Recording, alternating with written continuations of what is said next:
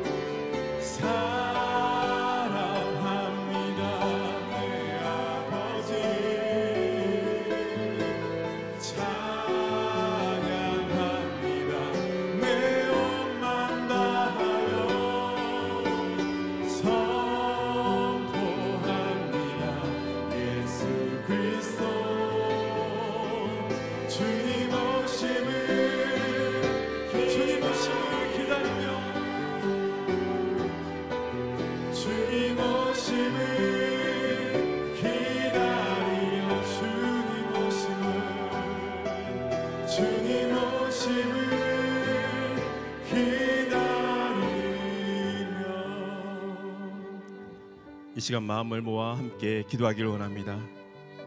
이 마지막 때에 주님 오심을 기다리며 새벽을 깨우며 나온 하나님의 귀한 백성들 가운데 주님 말씀하여 주시고 그 말씀대로 순종하며 살아갈 때 그 마지막 때를 온전히 준비하는 이 새벽이 되게 하여 주시옵소서. 말씀을 증가하시는 이상주 목사님 가운데 함께하여 주시고 주의 능력의 손으로 붙들어 주셔서 믿음의 말씀, 능력의 말씀, 도전의 말씀이 이 새벽에 선포되게 하여 주시옵소서. 그렇게 말씀을 위해서 예배를 위해서 함께 기도하며 나가겠습니다. 사랑해 주님 감사합니다. 이 새벽에 우리를 허락하여 주시고 이렇게 주님의 전에서 마음껏 찬양하며 주님께 예배하며 말씀을 들을 수 있고 기도를 할 수 있게 해주심을 감사합니다. 오늘 그 마지막 때를 준비하며 데살로니가 후서의 말씀을 통해 하나님의 귀하신 말씀을 듣기를 소망합니다. 이 새벽에 주님 친히 말씀하여 주시고 그 능력의 말씀, 위로의 말씀, 도전의 말씀, 생명의 말씀이 선포되게 하여 주시옵소서. 이상주 목사님을 통해서 그 말씀이 선포되어질 때 우리의 마음판에 온전히 그 말씀이 새겨지게 하여 주시고 그 말씀을 통해서 마지막 때를 준비하며 하나님의 거룩한 사람들로 다시 태어나는 거듭나는 귀한 역사가 이 새벽에 있게 하여 주시옵소서. 주님을 기대합니다. 주님 임하여 주시고 말씀으로 임하여 주시옵소서. 사랑의 주님 감사합니다. 이 새벽에 주님의 전에서 마음껏 찬양하며 예배하며 기도하며 말씀을 들을 수 있는 은혜를 주심을 감사합니다. 혼란하고 어렵고 힘든 이 마지막 때에 진리의 말씀이 이곳 가운데 온전히 선포되어지며 우리의 말씀을 변화시키며 우리의 삶을 변화시키며 우리의 온전한 믿음이 주님 안에서 거듭나지는 귀한 역사가 이 새벽에 있게 하여 주시옵소서. 말씀 증가하시는 이상주 목사님 가운데 함께해 주시고 능력과 위로와 도전의 말씀이 선포될 수 있도록 주님 붙들어 주시옵소서. 예수님의 이름으로 기도드렸습니다. 아멘. 오늘 우리에게 주시는 하나님의 말씀은 데살로니가 후서 2장 1절에서 12절까지 말씀입니다. 데살로니가 후서 2장 1절에서 12절까지 말씀을 저와 여러분이 한 절씩 교독하도록 하겠습니다. 형제들이여 우리 주 예수 그리스도께서 오실 것과 우리가 함께 그 앞에서 모일 것에 관해 여러분에게 간청합니다. 여러분은 영어로나 말로나 혹 우리에게서 받았다고 하는 편지로나 주의 날이 임박했다고 생각하고 쉽게 동요하거나 놀라지 마십시오. 아무도 여러분을 어떤 방식으로든 속이지 못하게 하십시오. 이는 먼저 배교하는 일이 발생하고 불법의 사람 곧 멸망의 아들이 나타나지 않는 한 그날은 오지 않을 것이기 때문입니다. 그는 신이나 혹은 경배의 대상이라고 일컬어지는 모든 것을 대적해 자신을 높이고 하나님의 성전에 앉아 자신을 하나님이라고 주장할 것입니다. 내가 여러분과 함께 있을 때 여러분에게 이런 말을 한 것을 기억하지 못하겠습니까?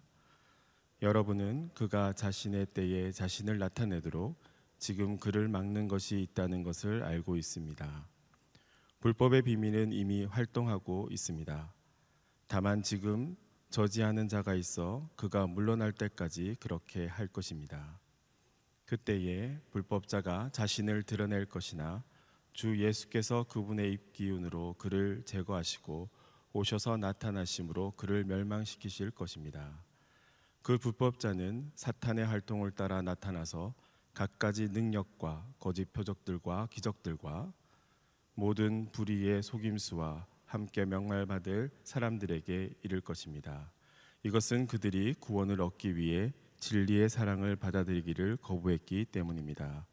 그러므로 하나님께서는 미혹의 영을 그들에게 보내셔서 그들로 거짓된 것을 믿게 하십니다. 이는 진리를 믿지 않고 불의를 기뻐하는 모든 사람들이 심판을 받게 하시려는 것입니다. 아멘. 진리를 사랑하면 거짓을 따르지 않습니다라는 제목으로 이상주 목사님 말씀 전해 주시겠습니다.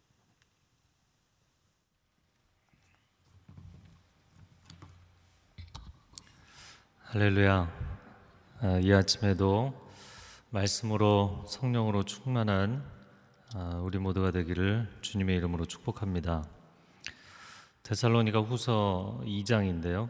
아, 미혹함이 있을 것이지만 그러나 그것을 잘 분별하고 주의하라는 메시지입니다.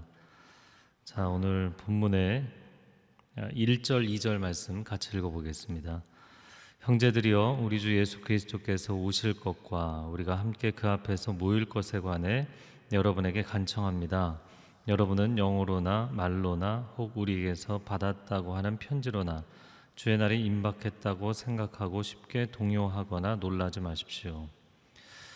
네, 오늘 역시 재림에 대한 아, 교훈과 메시지를 주고 있는데요. 이 재림에 대한 교훈과 메시지를 아, 몇 가지 뭐 자세하게 다 설명할 수는 없어도 몇 가지 중요한 포인트들이 오늘 본문에 나옵니다. 그래서 잘 들어두시 면 좋을 것 같습니다. 어, 첫 번째는 어, 우리 주 예수 그리스도께서 오실 것 이미 예수님이 초림하셨죠. 이 유태인들은 메시아가 장차 올 것이라고 생각합니다. 그러니까 예수님을 그리스도라고 믿지 않는 사람들은 그리스도가 아직 안 왔다고 생각하기 때문에 메시아의 초림을 기다리고 있지만 그리스도인들은 그리스도의 예수 그리스도의 재림을 기다리는 것이죠. 자, 재림하실 것과 우리가 그 앞에 모일 것에 관해서 즉 재림에 관한 교훈에 대한 이야기다. 데살로니가 교회 안에 이 재림에 대해서 잘못된 이해를 갖고 있고 잘못된 신앙을 갖고 있는 사람들이 일부 있었던 것이죠. 어, 그래서 2절에 권면하기를 영으로나 즉 아, 우리가 영적인 은사가 있다. 또 말로나 어, 뭐 예언을 한다든지 대언을 한다든지 혹 우리에게서 받았다고 하는 편지 사도 바울이 이렇게 편지를 보냈다. 사도 바울이 이런 얘기를 했어. 그래서 바울이 얘기도 하지 않았는데 얘기를 했다고 가서 전하는 아, 그 내용이 무엇이냐면 첫 번째 핵심이 주의 날이 임박했다 이거예요. 자, 잘못된 어, 종말론, 주님의 재림과 종말에 대한 잘못된 첫 번째 메시지가 뭐냐면 주의 날이 임박했다. 근데 이거는 맞는 말이자 틀린 말인 거예요. 여러분 하늘은 늘 땅 위에 포개져 있다. 제가 이렇게 늘 표현했는데 어, 하나님 나라는 이미 임하여 있는 것입니다. 하나님의 나라는 임박해 있는 거예요. 그 천국이 가까웠기 때문에 회개하라 이렇게 말씀하셨죠. 그리고 우리는 이미 종말의 시즌에 들어서 있는 것입니다. 아, 하나님의 아들 예수 그리스도께서 오셨다는 것은 하나님이 더 이상의 카드가 없으시기 때문에 이거 마지막 구간이에요. 그 마지막 구간이 왜 이렇게 긴가? 그 우리가 하나님 앞에 온전히 다 반응하지 않는 것 기다리고 계실 뿐이에요. 그러니까 언제든지 끝날 수 있기 때문에 사실 임박한 게 맞아요. 근데 문제는 뭐냐면 그 임박성을 강조하는 이단들이 초대교회로부터 지금까지 계속 득세하고 있다는 거예요. 여러분 시한부 종말론이라고 하죠. 그래서 이단들의 특징은 시한부 종말론이에요. 시한부 종말론을 조금 다르게 표현하자면 영적인 공포 정치를 하는 거죠. 너 큰일 났어. 너 급하게 됐어. 이렇게 얘기를 하면요. 사람이 굉장히 불안한 거예요. 불안 심리를 조장하는 것이죠. 자, 그런데 어, 예수님께서 제자들에게 어, 사도행전 1장 8절 말씀 오직 성령이 너에게 임하시면 그 말씀을 하시고 승천하시기 전에 뭐라고 얘기하셨나요? 이스라엘 나라를 회복하심이 이때니까 때와 시기에 관해서는 아버지께 있기 때문에 너희가 알 바가 아니라 이렇게 얘기하셨어요. 저를 따라해 보세요. 때와 시기에 관해 우리 알 바가 아니다. 그럼 우리 알 바가 아니다라고 얘기하시고 핵심으로 얘기한 게 1장 8절이라고요. 성령이 너에게 임하시면 즉 때와 시기에 너무 관심을 기울이지 말고 성령 충만하십시오. 아멘. 그리고 예수의 증인으로 사십시오. 성령 충만하고 예수 그리스도의 복음으로 충만하고 즉 말씀 충만 성령 충만해서 사명자로 사는 것. 즉 사명에 집중을 해야지 언제 오시지? 그 달란트 비유에서 한 달란트 받았던 사람이 땅에 묻어둔 이유가 뭔가요? 뭐 주인 돌아오면 이거 뭐다별 볼 일 없는 거지. 이런 식의 관점이었죠. 사명에 집중하지를 않았어요. 그는 자기가 받은 말씀과 성령 그리고 그것을 온전히 실천, 삶 속에서 실천하는 사명에 집중하지 않았어요. 여러분 예수 그리스도를 증거하는 하나님의 사람으로 살아가는 사명에 집중하며 사시기를 바랍니다. 그러니까 뭐 이런 거죠. 학교에서 선생님들, 교수님들이 이제 정기적인 시험을 볼 때도 있지만 가끔 퀴즈를 그 예고하지 않고 땡시라고 하죠. 이렇게 볼 때가 있잖아요. 학생이 언제 보는데요? 언제 보는데요? 언제 보는 게 중요한 게 아니라 본인이 그것을 예습 복습 철저하게 해서 내가 그 학과 내용에 대해서 잘 숙지하고 있는 게 중요한 거죠. 그건 준비를 안 하고 계속 때에 대해서만 관심을 갖는 것. 이 과도한 때에 대한 관심을 내려놔야 된다. 데살로니가 전서를 저희가 이렇게 쭉 봤는데 5장 1, 2, 3, 4절에 보면 때와 시기에 관하여 그래서 또 때와 시기에 관하여 이 바울이 얘기한 부분이에요. 그래서 참 재밌는 얘기를 했었죠. 이 주의 날이 도적과 같이 임할 줄을 너희가 알고 있다 이렇게 얘기를 해놓고선 또 4절에 가서 그런데 너희에게 도적같이 임하지 않는다 이렇게 얘기합니다. 왜냐하면 너희가 빛의 자녀로 살 것이기 때문에 할렐루야. 너희는 어둠에 속하지 않았고 빛의 자녀로 살기 때문에 그날이 도적같이 임하지만 너희에게는 도적같이 느껴지지 않을 거라는 거예요. 즉, 준비된 학생에게는 시험 날짜가 뭐 갑자기 오늘 시험을 본들 괜찮다는 거예요. 갑자기 내일 시험을 본들 괜찮다는 거. 언제 주님이 오시든 괜찮다는 거예요. 그러므로 내가 주 안에 있는 것이 중요한 것이지 하나님의 자녀로 살아가는 것이 중요한 것이지 아, 그 날짜가 언제냐 이거에 너무 마음을 빼앗기지 말라. 자 그런데 오늘날 아, 일반 정통 교회들의 문제는 정반대죠. 또 너무 이 긴박성을 못 느끼고 있어요. 종말에 대해서 천국에 대해서 별 언급이 없어요. 이제 그러다 보니까 이 패단은 뭐냐면 누군가 거짓 선지자가 와서 이단들이 와서 야 너 지금 굉장히 급한 거야 이렇게 얘기하면 갑자기 그냥 정신이 혼미해지면서 거기 딸려가는 거예요. 그래서 말씀이 선포하고 가르치는 대로 종말론에 대해서 이야기를 해야 되고 천국을 지향하는 신앙을 가르쳐야 됩니다. 여러분 깨어 있기를 주님의 이름으로 축복합니다. 자, 3절 말씀 같이 읽어 볼까요? 아무도 여러분을 어떤 방식으로든 속이지 못하게 하십시오. 이는 먼저 배교하는 일이 발생하고 불법의 사람 곧 멸망의 아들이 나타나지 않는 한 그날은 오지 않을 것이기 때문입니다. 네. 뭐 두 번째 특징이라고 할 수도 있겠는데요. 결국에 속이려고 하는 것이다. 그 배후에 자, 임박한 종말론을 가지고 아, 막 급하게 준비를 해야 돼. 그러면 상당히 신앙적으로 열심을 내는 것 같잖아요.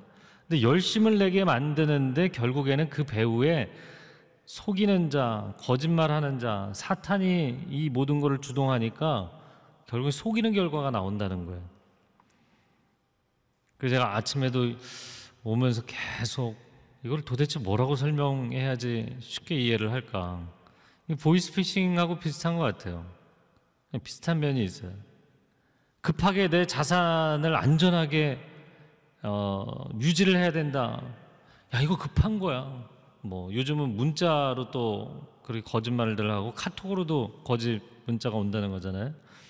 어 뭐 아들인데 뭐 해외에 누가 있는데 뭐 급하게 어디 지방에 누가 있는데 급하게 지금 돈을 보내달라. 여러분 시한부 종말론 급하게 뭔가를 처리하게 하고 생각을 정지시키고 상황 판단력을 분별력을 마비시키고 어, 그러면 굉장히 뭔가를 열심히 빨리 하게 만드는 것 같은데 속게 만드는 거예요. 속게 그 사람을 속이는 것이다. 디모데후서 3장에 어, 말세에 고통하는 때가 이를 것이다.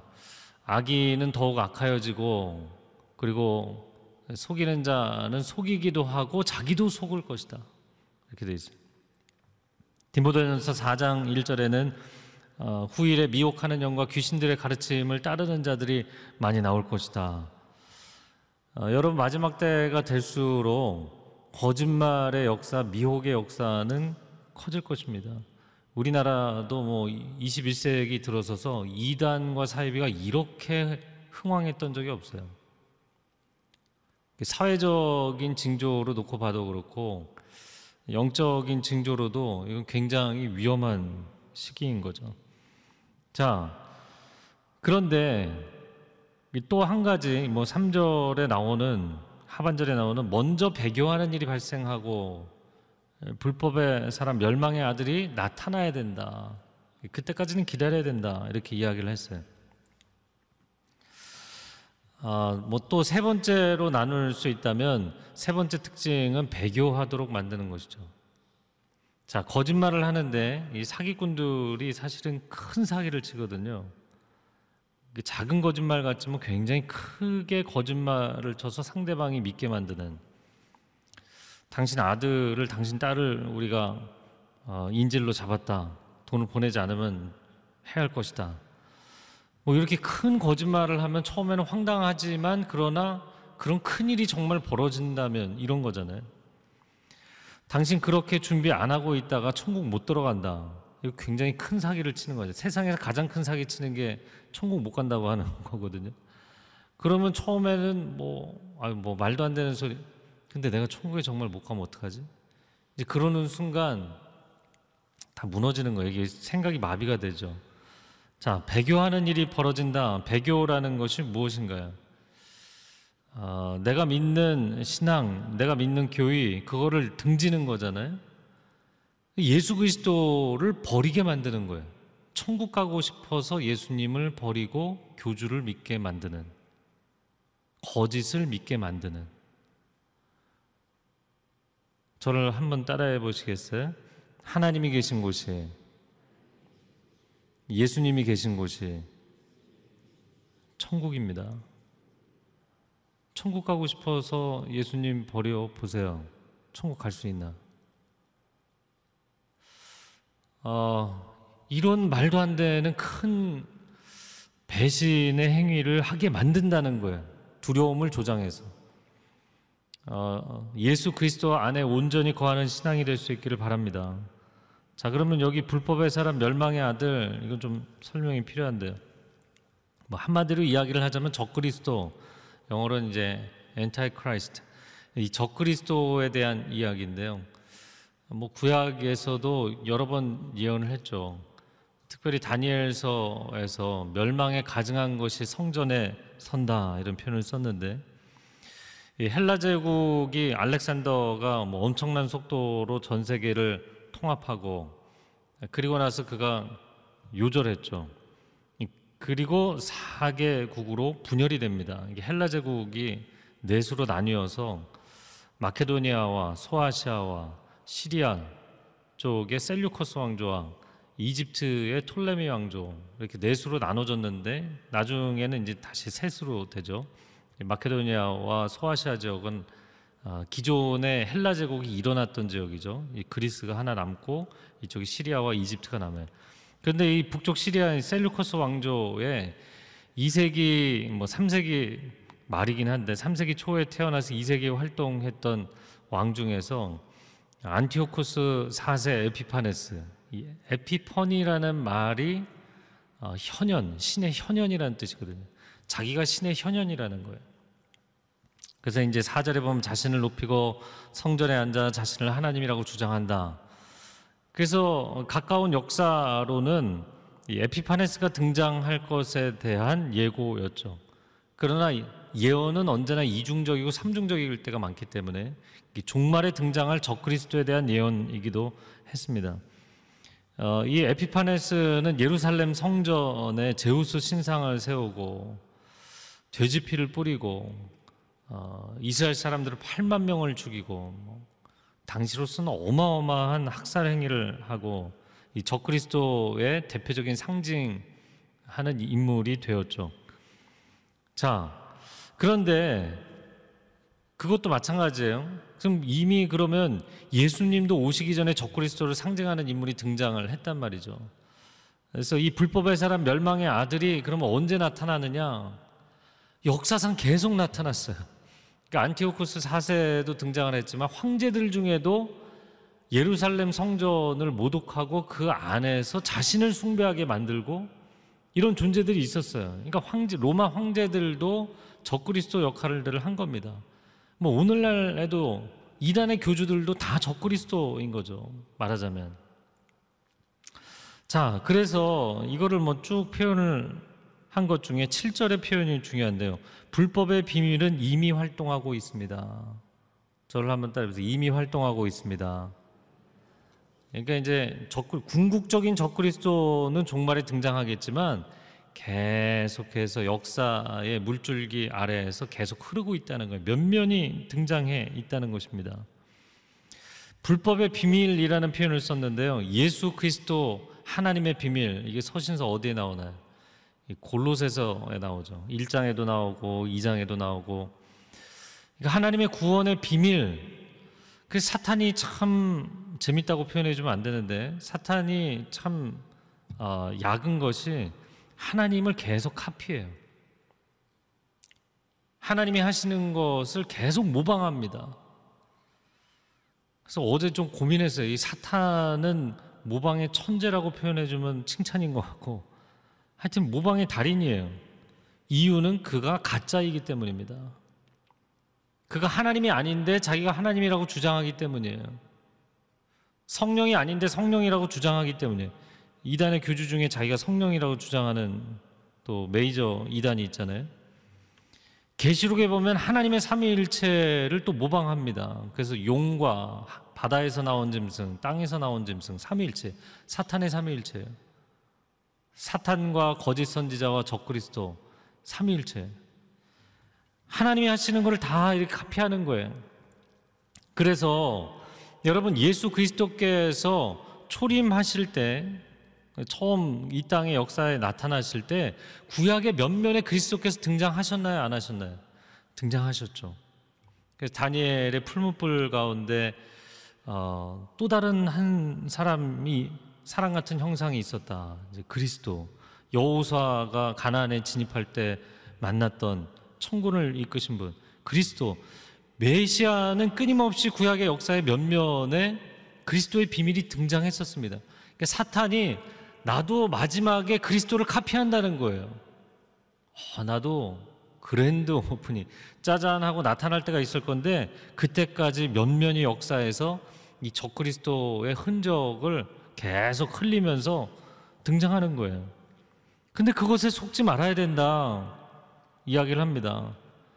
그리고 그게 뭐 대단해 보이지만 그게 뭐 정치 권력, 국가 권력이든 아니면 종교적인 권력이든 여러분 오늘날 종교 뭐 기독교계 안에서도 마찬가지입니다. 거짓 선지자 역할을 하는 자들은 다 이 부류로 가게 되는 거예요. 국가 권력들은 뭐 대대로 그런 역할을 많이 했고요. 그래서 땅에서 올라온 짐승, 바다에서 올라온 짐승이 결국엔 종교 세력과 어, 정치 권력이죠. 이 두 권력이 하나님을 대적하는 세력으로 등장해서 어, 용, 큰 용으로 등장하는 사탄을 지지해주는, 떠받드는 중요한 지지대 역할을 하는 거죠. 사람들이 종교 권력에 정치 권력에 휘둘리면서 살잖아요. 어, 그렇게 해서 하나님을 등지게 만들고 그리스도를 버리게 만든다. 그러나 최후에 가서는 어떻게 될 것인가? 8절에 보면 불법자가 자신을 드러내는데 주 예수께서 그분의 입 기운으로 그를 제거하시고 멸망시키실 것입니다. 할렐루야. 여러분 말씀 충만하시기 바랍니다. 계시록에 그리스도의 환상을 보는데 그 입에서 이한검, 예리한 검, 히브리서 4장 12절에 양날선 검이 진리의 말씀이 나가서 원수들을 어둠의 영을 사탄을 깨뜨리는 줄로 믿습니다. 그래서 늘 반복된 얘기예요. 진리 안에 거하십시오. 진리 안에 거하세요. 진리의 말씀 안에 거하십시오. 어, 내가 이 분주한 현대 사회에서 언제 성경을 보고 앉아 있나? 여러분 진리의 말씀을 아는 것이 마지막 시대, 이 종말의 시대를 살아가는 사람들에게 너무너무 중요한 거예요. 이거 자체를 읽지 못하게 하고 퍼블릭하게 공적인 자리에서 공부하지 못하게 하고 낭독하지 못하게 하고 소지하지 못하게 하는 날들이 곧 오게 될 것입니다. 자, 그래서 9절, 10절을 보면 갖가지 능력과 표적과 기적을 행한다는 거예요. 모든 불의와 속임수로 멸망받을 사람들에게 이른다. 자, 멸망의 아들이 나타나서 멸망받을 사람들을 멸망시키려고 하는 거예요. 그럼 이들이 왜 멸망하는가? 11절에 보면 하나님께서 미혹하는 영을 보내셔서 그들이 거짓된 것을 믿게 하셨다. 그러면 이제 계시록 마지막에 나타나는 이야기처럼 아, 하나님이 이렇게 다 만든 거 아니냐? 하나님이 주권을 갖고 계신데 하나님이 이들은 진리를 못 믿도록 하신 거 아니냐? 하나님의 섭리와 하나님의 예정을 원망하는 하나님의 예정 때문일까요? 하나님이 정하신 것은 있죠.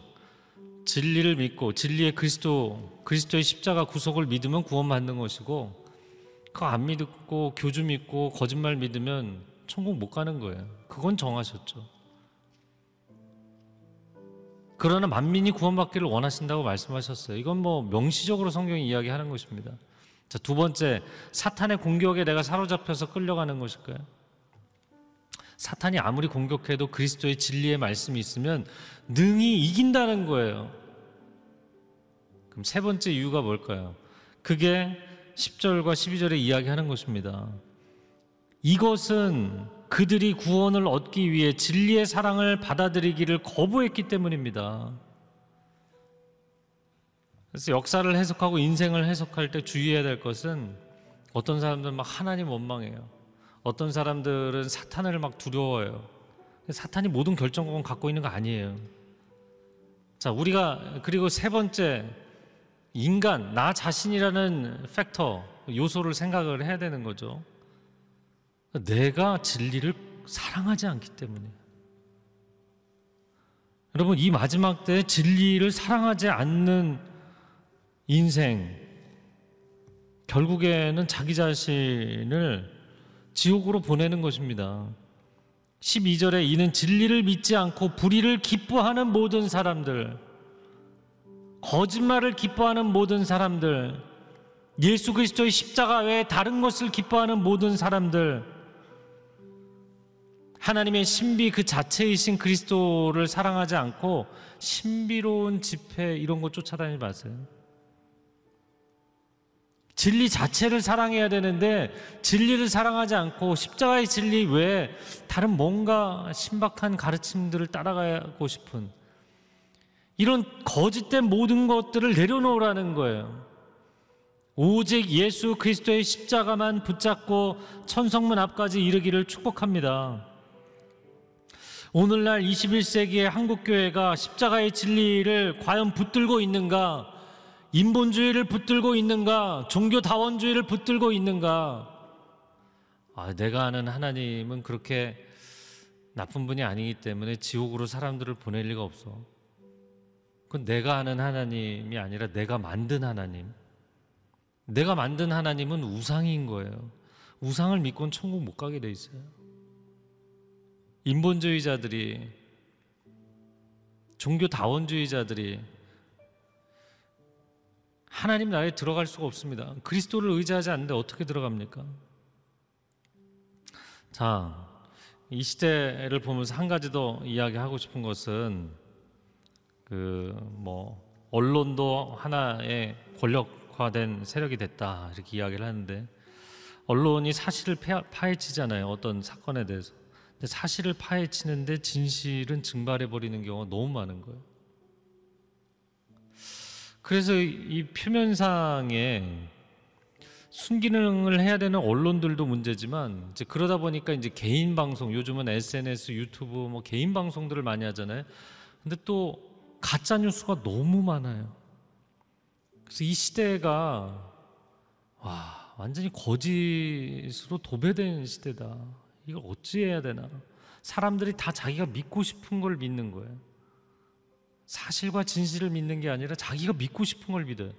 그러다 보니까 신앙생활도 신앙도 내가 믿고 싶은 하나님을 믿는 거예요. 내가 믿고 싶은 성경을 믿는 거예요. 아, 내가 지금 암이 걸렸는데 오늘 의사 선생님이 암이 아니라고 해줬으면 좋겠다. 가끔 저한테 기도 부탁하시는 분들이 어, 검진 결과 암 소견이 있어서 검사 결과 오늘 받으러 갑니다. 암이 아니라고 얘기하게 해주세요. 아니, 그러면 그건 기도가 잘못된 거죠. 검사 결과를 정확하게 보여달라고, 정확하게 알게 해달라고 기도를 해야 되는 것이죠. 우리는 내가 듣고 싶고, 내가 보고 싶고, 내가 믿고 싶은 것을 믿는 거예요. 아닙니다. 그러면 거짓에 사로잡히게 돼 있어요. 마지막 때에는 결국에는 정직한 자가 하나님의 도우심을 받을 것입니다. 하루를 살아갈 때 여러분의 언어가 정직하시기 바랍니다. 여러분의 마음이 정직하시기 바랍니다. 이 시간 함께 기도하겠습니다. 기도할 때 가슴에 두 손을 모으고 하나님 정직의 영성 사탄이 자신을 부풀리고 자신을 하나님의 위치로 올려놓고 교만하여서 거짓말하는 그 영성을 따라가는 것이 아니라 겸손의 영성 예수 그리스도 안에서 진실을 붙잡는 진리를 기뻐하는 진리 안에서 자유하고 담대한 영성을 갖게 하여 주옵소서. 예수 그리스도의 이름으로 명하노니 이 시대를 덮고 있는 거짓의 모든 먹구름과 사탄의 영들은 떠나갈지어다. 하나님의 사람들과 그 자녀들과 가정과 일터와 믿음의 공동체를 진리의 영으로 붙잡아 주시옵소서. 주여 한 번 외치고 통성으로 기도합니다. 주여, 오 사랑하는 주님. 진리 안에 거하는 하나님의 백성들 되게 하여 주시옵소서. 거짓의 영을 따라가지 않게 하여 주옵소서. 거짓의 영을 따라가지 않게 하여 주옵소서. 나를 즐겁게 하는 것, 내가 보고 싶은 것, 듣고 싶은 것, 내가 믿고 싶은 것을 믿는 것이 아니라 하나님 내게 보여주시고 들려주시고 알려주시고 깨우쳐 주시는 진리의 길을 따라갈 수 있도록 하나님의 사람들을 붙잡아 주시옵소서. 오 주님 이 시대에 이단 사이비가 득세하고 있습니다. 우리가 거짓된 것을 너무나 많이 기뻐했기 때문입니다. 우리가 깨어 있지 못했기 때문입니다. 한국교회 깨어 일어날지어다. 한국교회 깨어 일어날지어다. 성도들이 깨어 일어날지어다. 목회자들이 깨어 일어날지어다. 하나님의 진리의 말씀, 성경 말씀을 사모하고 사랑하며 이 말씀을 늘 가까이 하게 하여 주옵소서. 고대 왕들이 이스라엘 열 왕들이 말씀을 가까이 했던 것처럼 아, 아버지 이 마지막 시대를 살아가는 우리 모두가 하나님의 말씀을 가까이 하며 어둠의 시대 거짓의 시대를 뚫고 나갈 수 있도록 주님 도와 주옵소서. 하나님 이 마지막 때 언제 주님이 오시는가? 늘 주님을 사모하고 바라보며 살아야겠지만 때에 대해서 호도하는 사람들의 거짓말에 휩쓸리지 않게 하여 주시고 하나님 마지막 때 진리를 사랑하지 않고 십자가를 사랑하지 않고 거짓된 것에 흘러가지 않게 하여 주옵소서. 이단과 사이비에 빠지는 사람이 없도록 하나님의 백성들을 지켜 주시옵소서. 진리와 사랑의 공동체로 건강한 한국 교회로 회복되게 하여 주시옵소서. 우리 한 사람 한 사람 주님 앞에 서는 날까지 온전하게 하여 주시옵시고 우리 자녀들도 주님 앞에 서는 그날까지 온전하게 하여 주시옵시고 이 복음 증거하는 사명을 끝까지 감당하는 하나님의 백성들 되게 하여 주옵소서. 이제는 우리 주 예수 그리스도의 은혜와 하나님 아버지의 극진하신 사랑과 성령의 교통하심이 마지막 때를 살아가며 예수 그리스도의 사람으로 진리의 사람으로 좌우로 치우치지 않고 주님 앞에 서기를 소원하는 귀한 하나님의 백성들 위해 소중한 가정과 자녀들과 일터 위에 한국교회 위에 저 북녘 땅 위에 그리고 선교사님들 위해 이제로부터 영원토록 함께하여 주시기를 간절히 축원하옵나이다. 아멘.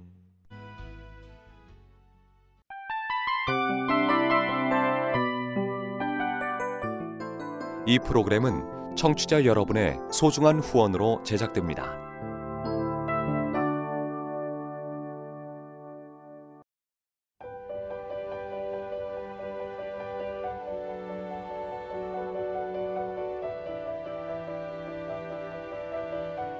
세상에는 수많은 교회들이 있지만 더 깊이 있는 말씀 강해를 찾기 위해 크기로만 교회를 선정하지 않습니다. 보다 좋은 영적 콘텐츠를 더 많이 나누기 위해 방송비를 받지 않습니다. 1년 365일 복음만 전하고 싶어서 우리는 광고를 하지 않습니다. 온누리의 복음을 땅끝까지 CGN TV와 함께 땅끝 선교사가 되주세요.